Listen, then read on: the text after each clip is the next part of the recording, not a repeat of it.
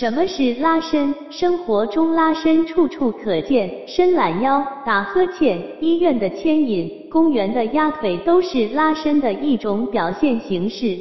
拉伸首先是一种运动，包括自我拉伸和辅助拉伸。肌肉外层包裹的是肌外膜，里面包裹肌束的叫肌束膜，包裹肌丝的叫肌内膜。拉伸能够有效的改善肌丝、肌束及肌肤与其之外的肌筋膜之间的粘连状态。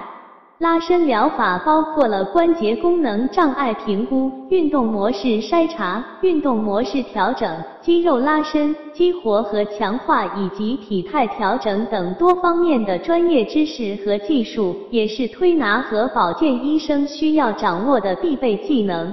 拉伸和推拿按摩的区别是，推拿对肌肉的刺激是垂直的、局部的、自外而内的，力度逐渐衰减；对肌束膜和肌内膜的粘连办法不多。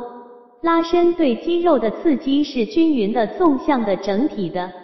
对小腿抽筋这类急性挛缩，拉伸就好于按摩。